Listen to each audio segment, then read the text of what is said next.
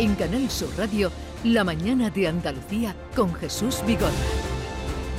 Y a esta hora, 8.35 minutos de la mañana, vamos a saludar a Carmen Calvo, diputada y presidenta de la Comisión de Igualdad del Congreso de los Diputados. Carmen Calvo, buenos días. Muy buenos días.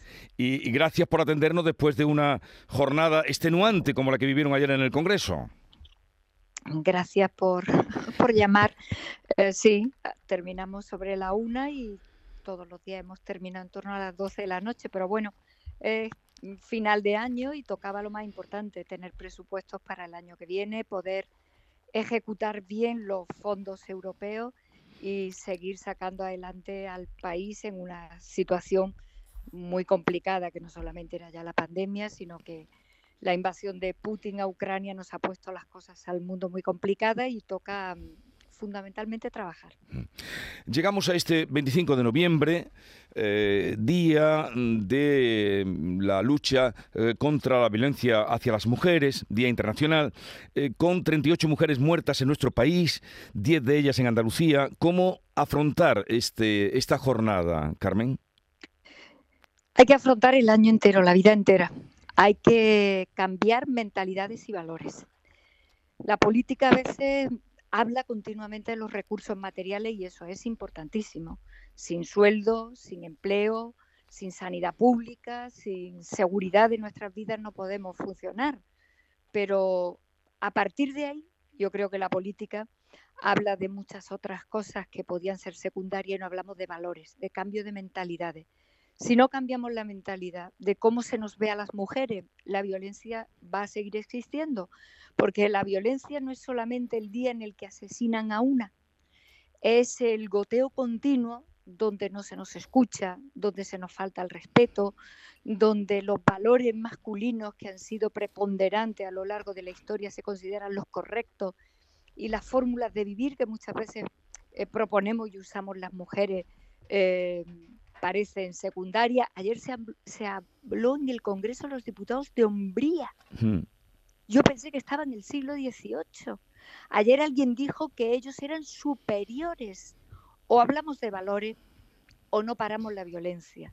La violencia contra las mujeres y contra los menores es gravísima porque se lleva por delante, como usted bien ha dicho, vidas.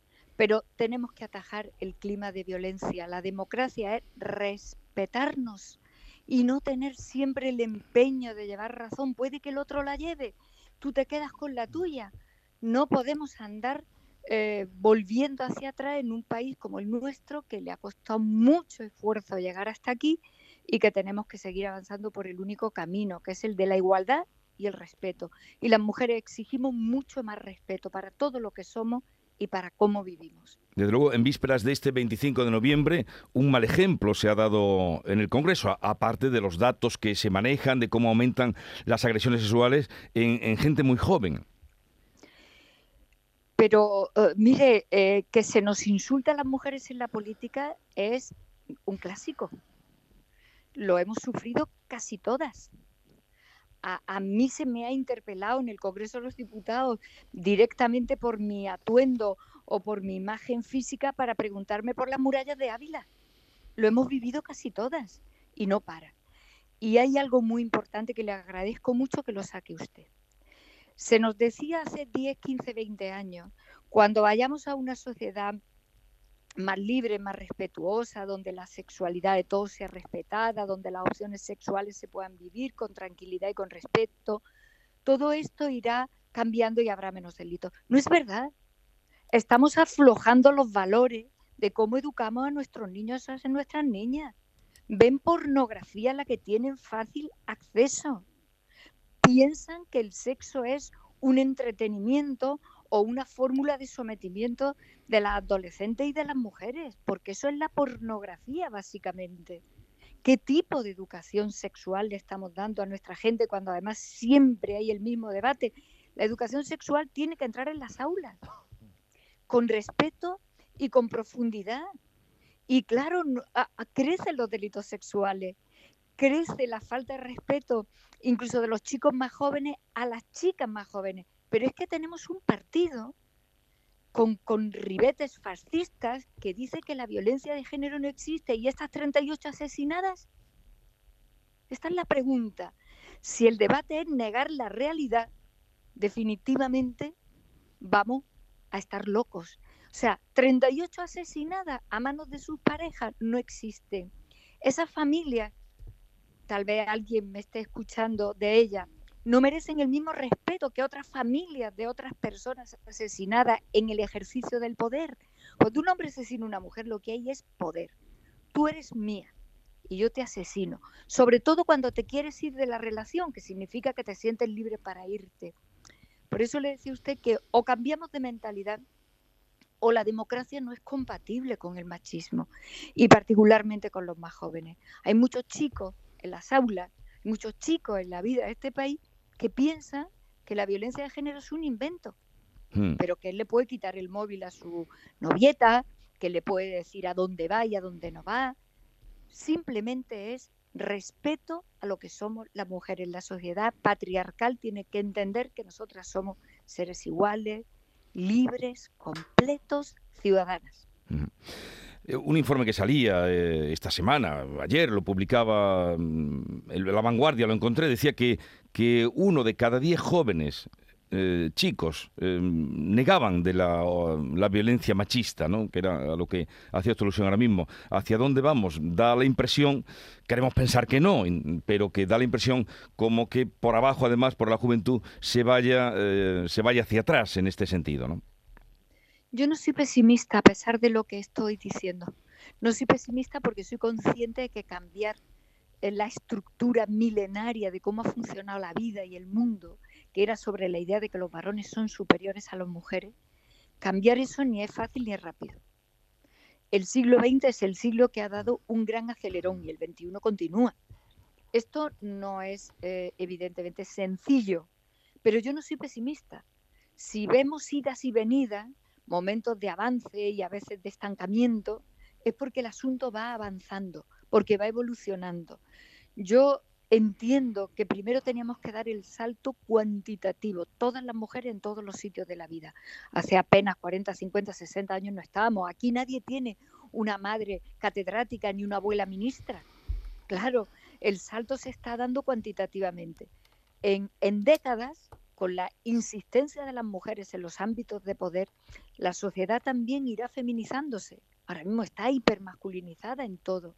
Mire, los discursos de, del Congreso en, algunos casos eh, prácticamente te suenan a que allí las mujeres no hemos podido todavía incorporar nada, absolutamente nada. Es más fácil colocar, colocar ahora mismo un insulto que un argumento. Las mujeres venimos de una historia de componendas, de acuerdo, porque nos hemos manejado en el ámbito privado siempre, hasta hace muy poco, en el ámbito familiar. Y en las familias se sabe mucho de acordar para convivir. Así que creo que es un cambio de valores. Yo no soy pesimista porque sé que estamos librando una batalla muy complicada y una batalla que es pacífica, porque es cada quien en su vida, cada quien en sus relaciones, cada quien en su familia, cada quien en su entorno. No vamos a levantar miles de años en unas cuantas décadas, pero vamos en la buena dirección.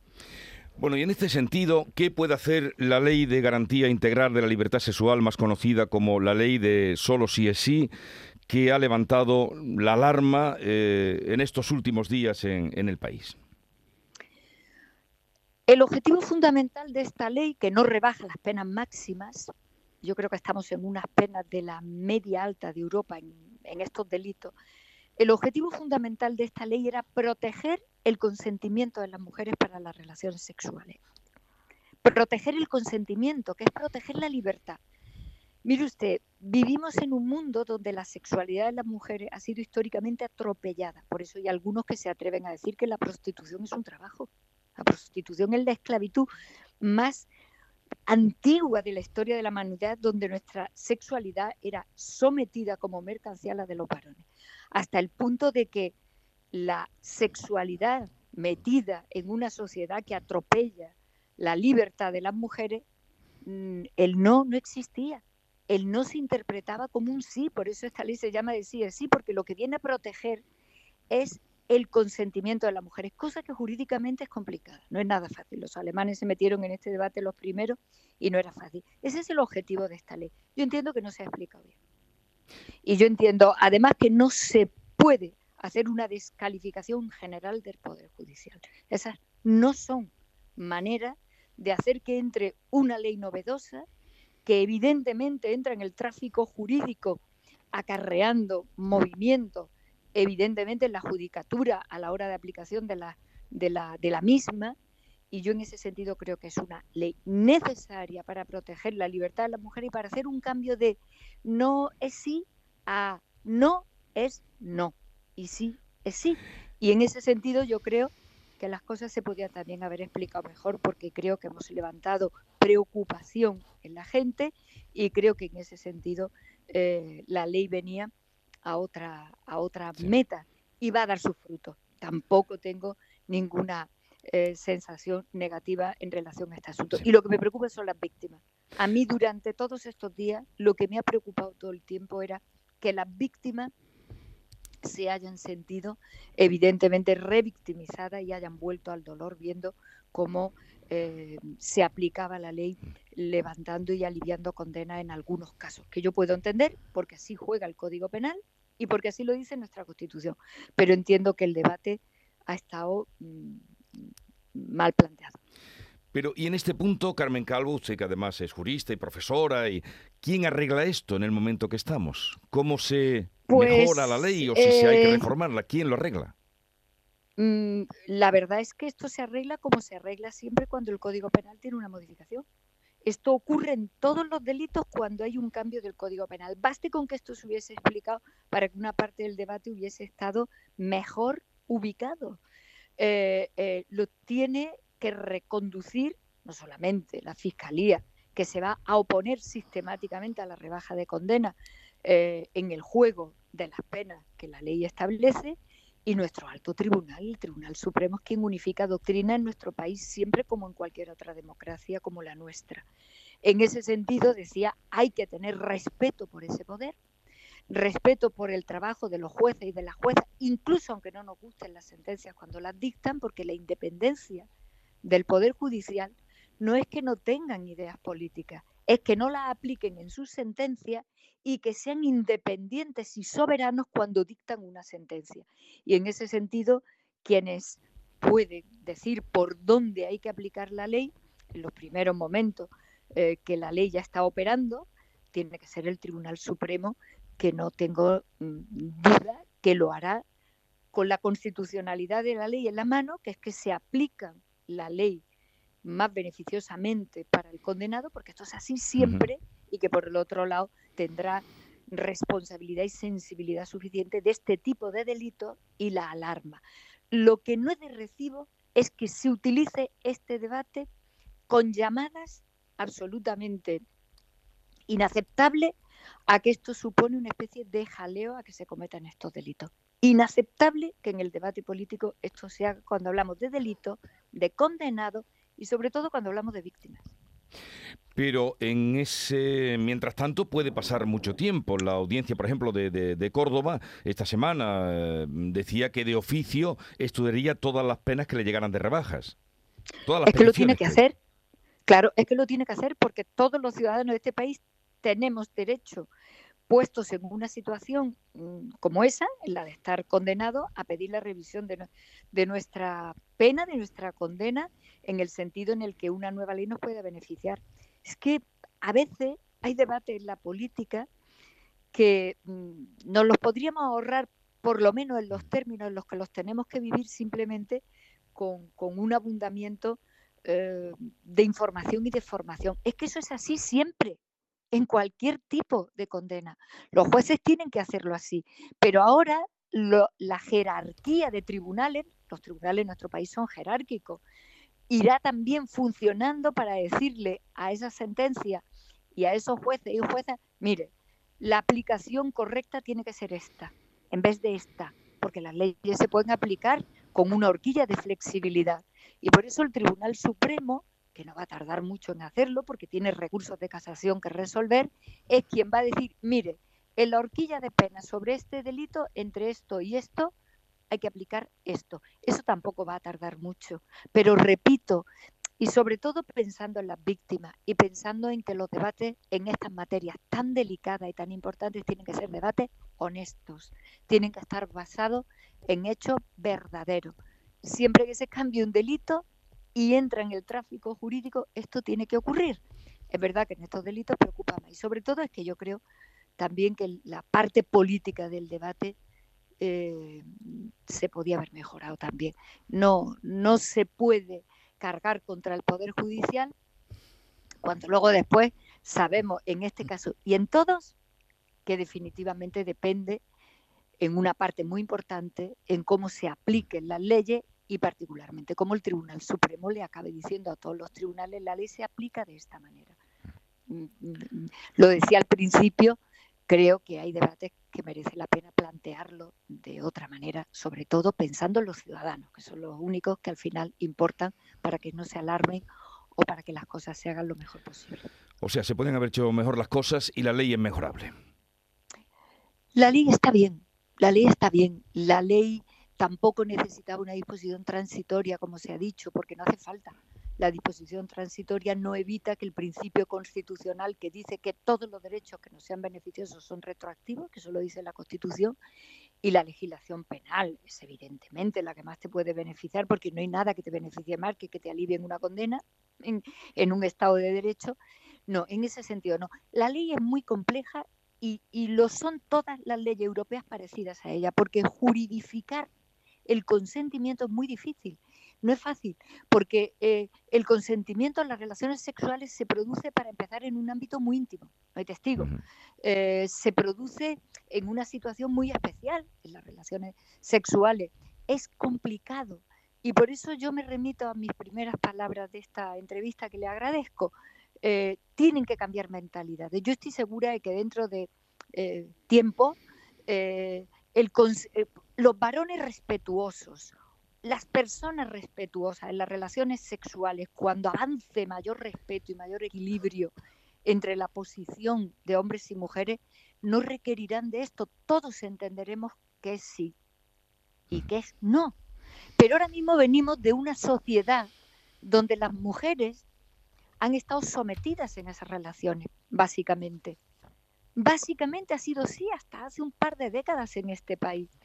Y en ese sentido, seguimos con una inercia de modelo de relaciones a las que entrar a juridificar la libertad no es fácil. Es que esto no es fácil. Yo he hablado con muchos juristas durante el periodo de tramitación de esta ley y ya de antes. Yo hice el primer borrador en mi partido eh, cuando ni siquiera estábamos todavía en el gobierno para acometer este asunto. Yo creo que fui de las primeras personas que habló en este país de solo sí es sí. Pero no es fácil, porque a lo que tenemos que aspirar a que en las relaciones respetuosas y respetuosas de la sexualidad de las mujeres, que es distinta de la sexualidad de los varones, seamos capaces todos de entender qué es sí y qué es no cuando estamos en ello. Así que a veces el derecho hace lo que pueden las cosas, pero también importa mucho la mentalidad y el ambiente social.